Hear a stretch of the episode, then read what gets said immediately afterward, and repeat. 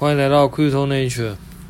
刚发现，刚刚呃礼拜日晚上录的基本上已经完全不见了，那它没办法用，所以就只能再重录一次。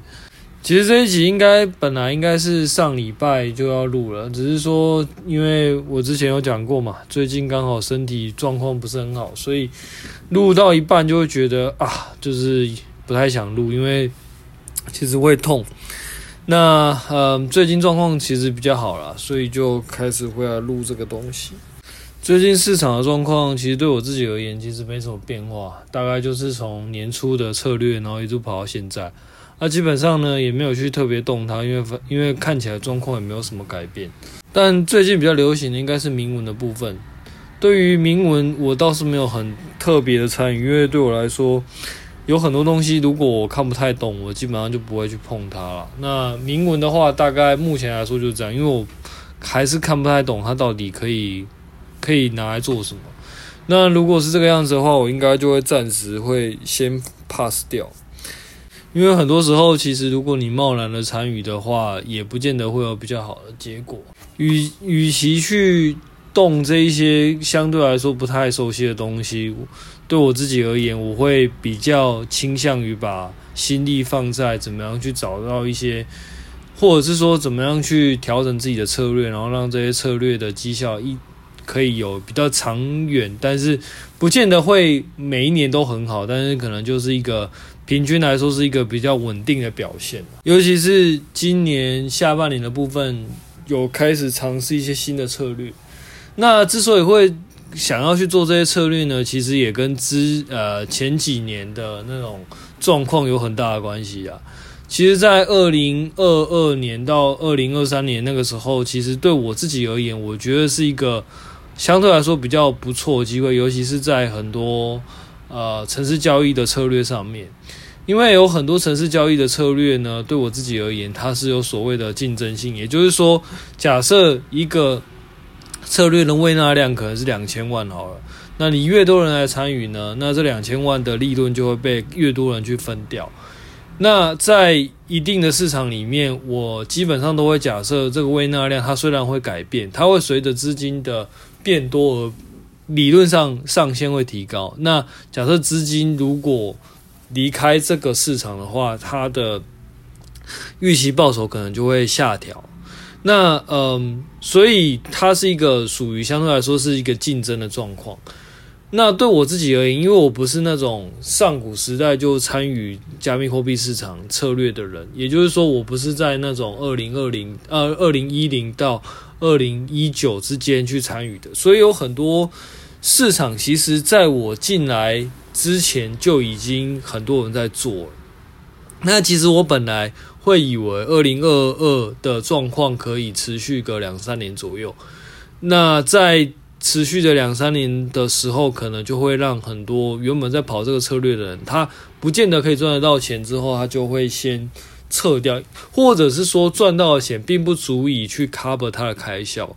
因为城市交易它其实会有两种，其中一种呢就是所谓的资金，另外一种呢就是所谓的那。一些城市上的奇淫技巧，这两个弄起来，基本上就可以让呃有一些城市交易可以决定，哎，你这个策略可以跑会好赚钱还是不赚钱。那嗯，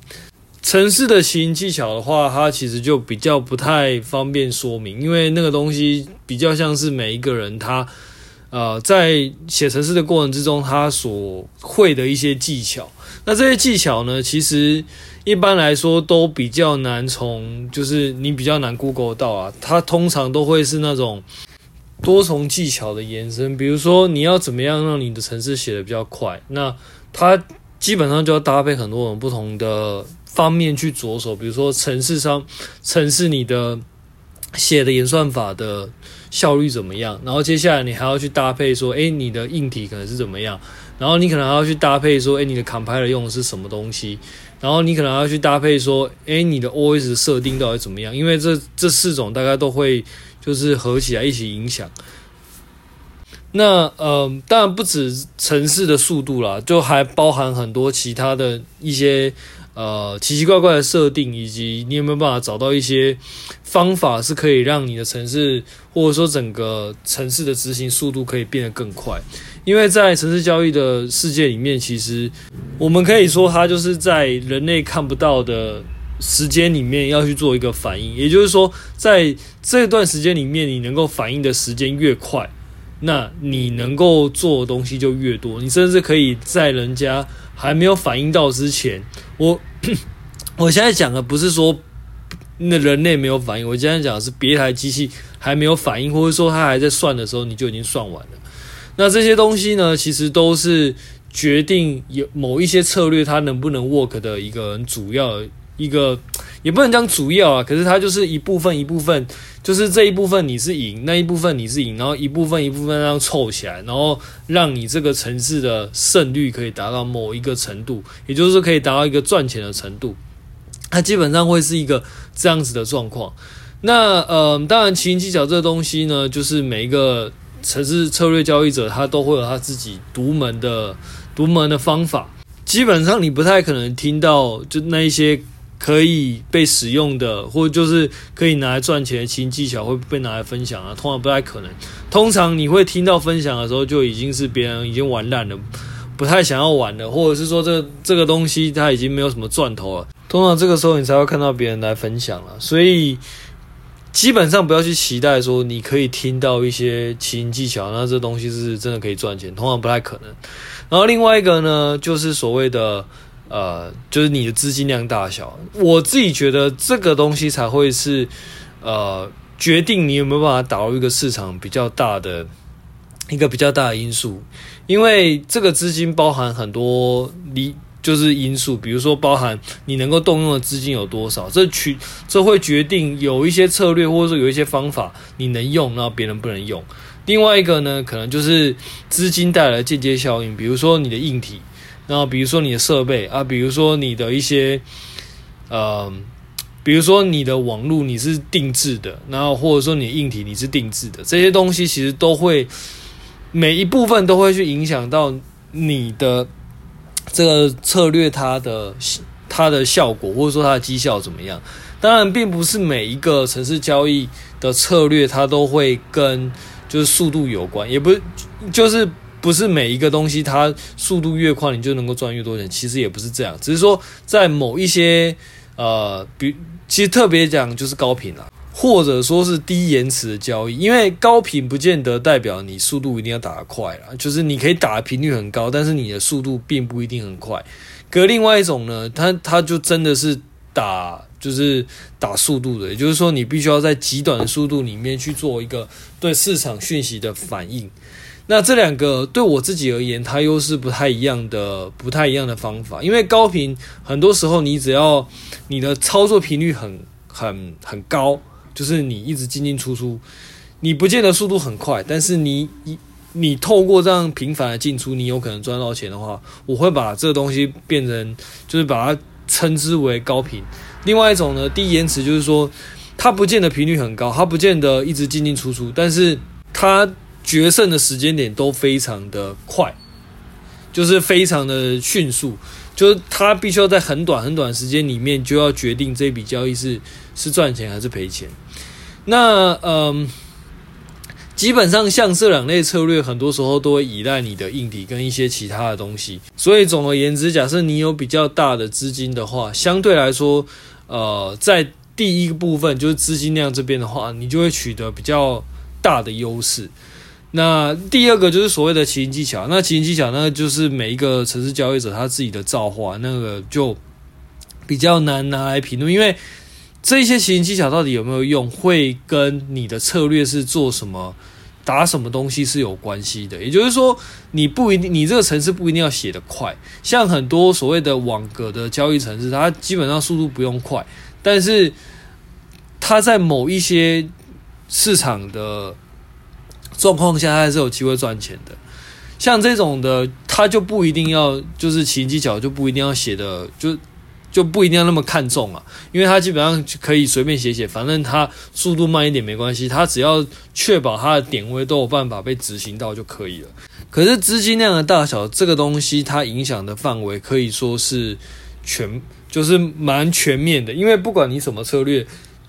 基本上你都会跟你的资金量大小能够做的东西会有很大的关系。所以其实对我自己而言，我本来是想要在假设二零二二这个熊市可以持续一段时间的话，我就有机会在这段时间里面把一些城市交易的策略把它占领某一个市场。也就是说，这一些人他可能有很大的资金量，但是因为很大的资金量，他在里面他必须要赚更多的钱，他可以 cover 他那些成本。可是，假设你今天你的钱就是这个市场的钱已经降，就是资金量已经降低到某个程度，它就不见得有办法赚到那么多钱。那呃，所以这些可能就会把它的策略从这个市场移开。那基本上，我想要瞄准的就是那个时候的那一些那个时间点的市场，因为只要我有办法在里面生存一段时间之后，可能。呃，假设那个策略基本上竞争者越来越少，那如果我的胜率是 OK 的话，那基本上就可以开始去赚钱。那有办法去累积到那些东西的话，比如说你的经验，比如说你对于这个市场的熟悉度，比如说你这个策略的调整性，那你都已经很熟悉，在这个市场里面，你这个策略应该要怎么跑，你再办法赚钱的话，那在这个状状况之下，它就会让你的胜率可以越来越。提高，那新进来的人，随着你的资金量假设越来越大的话，他就比较不容易去挑战你。本来是想这样子的啦，但是没有想到，其实在二零二三年几乎就一路就拉回来，所以呃，也可以说，因为我在二零二二年，其实我确实是有去开发一些东西，那也确实是如我所料，也是呃期望值确实也是不错的。只是说我没有想到，其实，在二零二三年今年到这个拉到这个程度之后，其实我会觉得接下来要回到像二零二二年或也不是二零二零，就是像二零一零到二零一八年那种相对来说比较少机构进来的时间点的那种情况的话，我觉得会相对来说比较困难。也就是说，假设你你的策略可以在二零一零年到二零一八年，然后因为那个时候其实相对来说，虽然说流动性可能没有像现在这么好，可是相对来说，它的参与的人其实也没有那么多机构。因为对那个时候来说，它流动性没那么好的话，其实很多机构进来，它没有办法，它资金量那么大的话，它其实没有办法，不一定可以出掉，所以它不并不一定会去做那样子一个那样子的一个市场。但现在，嗯，随着你资金量越来越多的话，你这个市场就参与者就会越来越高端，也就是说，你要面对的可能就是以前你可能要面对的就是一般的那种城市交易者，但现在你可能要直接面对就是像呃 Jump 这种机构级别的城市交易者。我只能说，呃，在这个状况之下的话，我我的看法就会比较悲观，就是说，呃，像从现在之后。越来越多的机构交易者可能会进来加密货币的市场，那很多时候，呃一本是熊市，他们也不会像以前可能完全离开或者说完全撤掉，他可能就会保留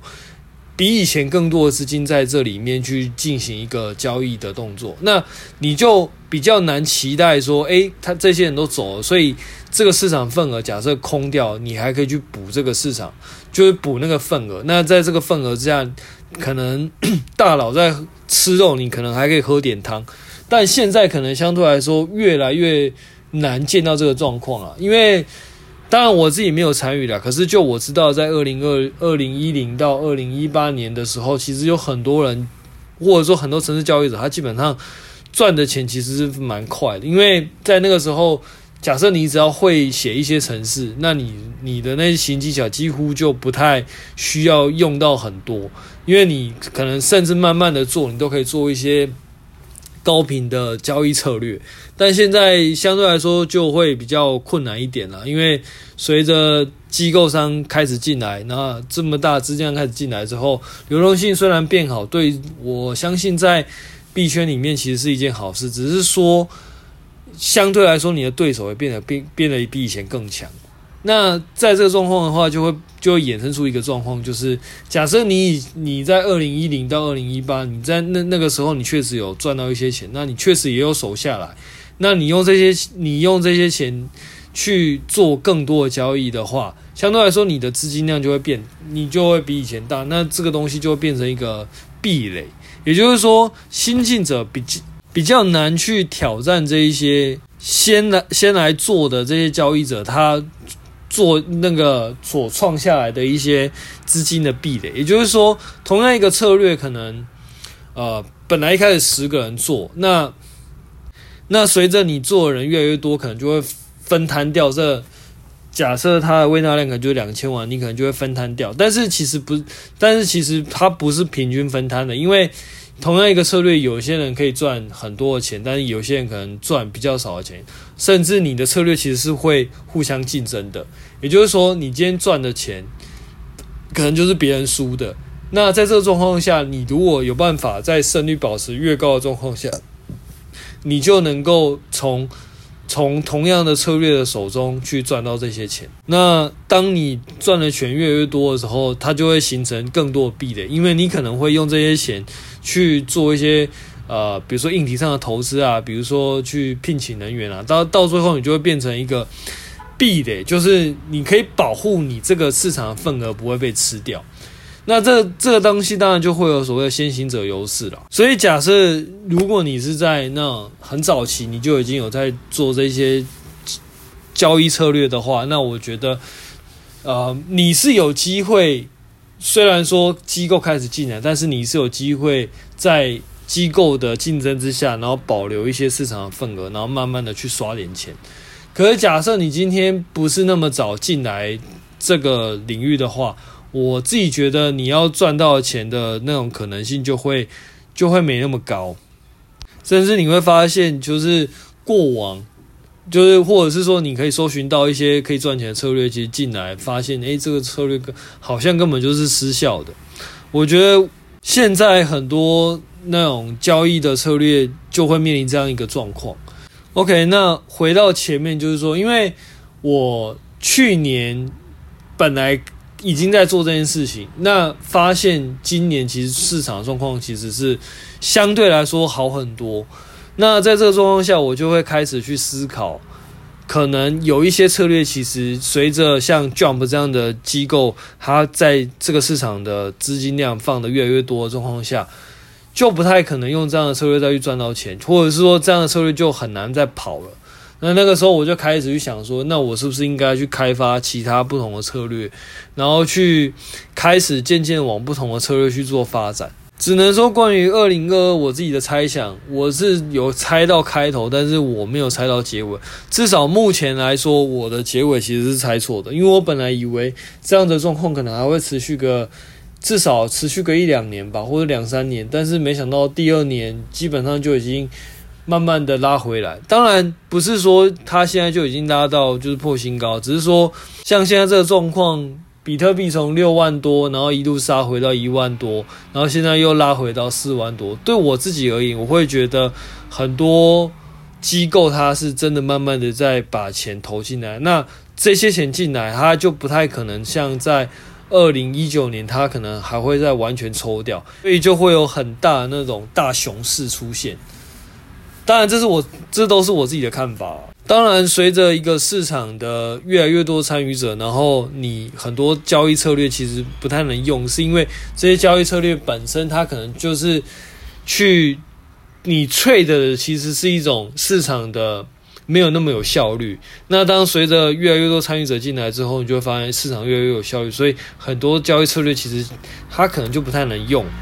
不过我自己。对于这件事情是采比较悲观的角度去看待看待了，说不定虽然说今年拉起来，可能明年又掉回去到一万多，也是有可能。那如果在那个状况的话，我就会觉得，那我就我就会再多多元的去扶植不同的策略。只是说，像今年的这个状况的话，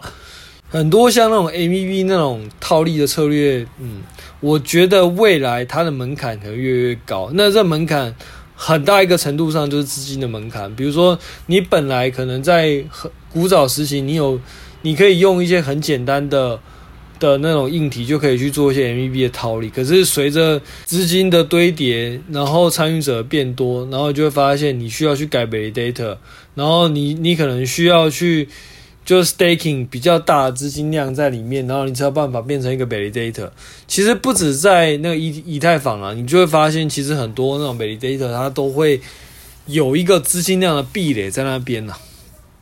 不管是 Solana 还是以太坊还是 Cosmos，其实都是一个差不多的状况。所以你要做这种某一些特定的策略的话，它的门槛，我自己觉得大概就会是资金。可是如果说像机构这样子的参与者进来的话，基本上你很难在资金上跟他完全竞争。所以这也就是为什么我在这个事情上我会站比较悲观的立场的原因就在这边。我本来在录这一集的时候，那个时候灵感还不错，因为因为我自己基本上都不会打那个草稿，我也没有特别去做一些呃写稿的那种东西，我都是想要什么讲什么。那嗯，所以之前上一期其实可能那个时候可能灵感比较好，所以讲也或者是就是那个时候是属于放假状况啊，那就会觉得诶，就可以讲了蛮多东西，然后自己觉得诶，讲了好像还蛮有趣的。但现在其实就匆匆把内容把它录起来，因为其实我自己也没有太多时间了。但我想说，本来都已经有录了，然后失败，我想说把它重新再录一段。这时间上的关系，我也没办法录太久。OK，那我们就先讲到这边吧。那我们下次见，拜拜。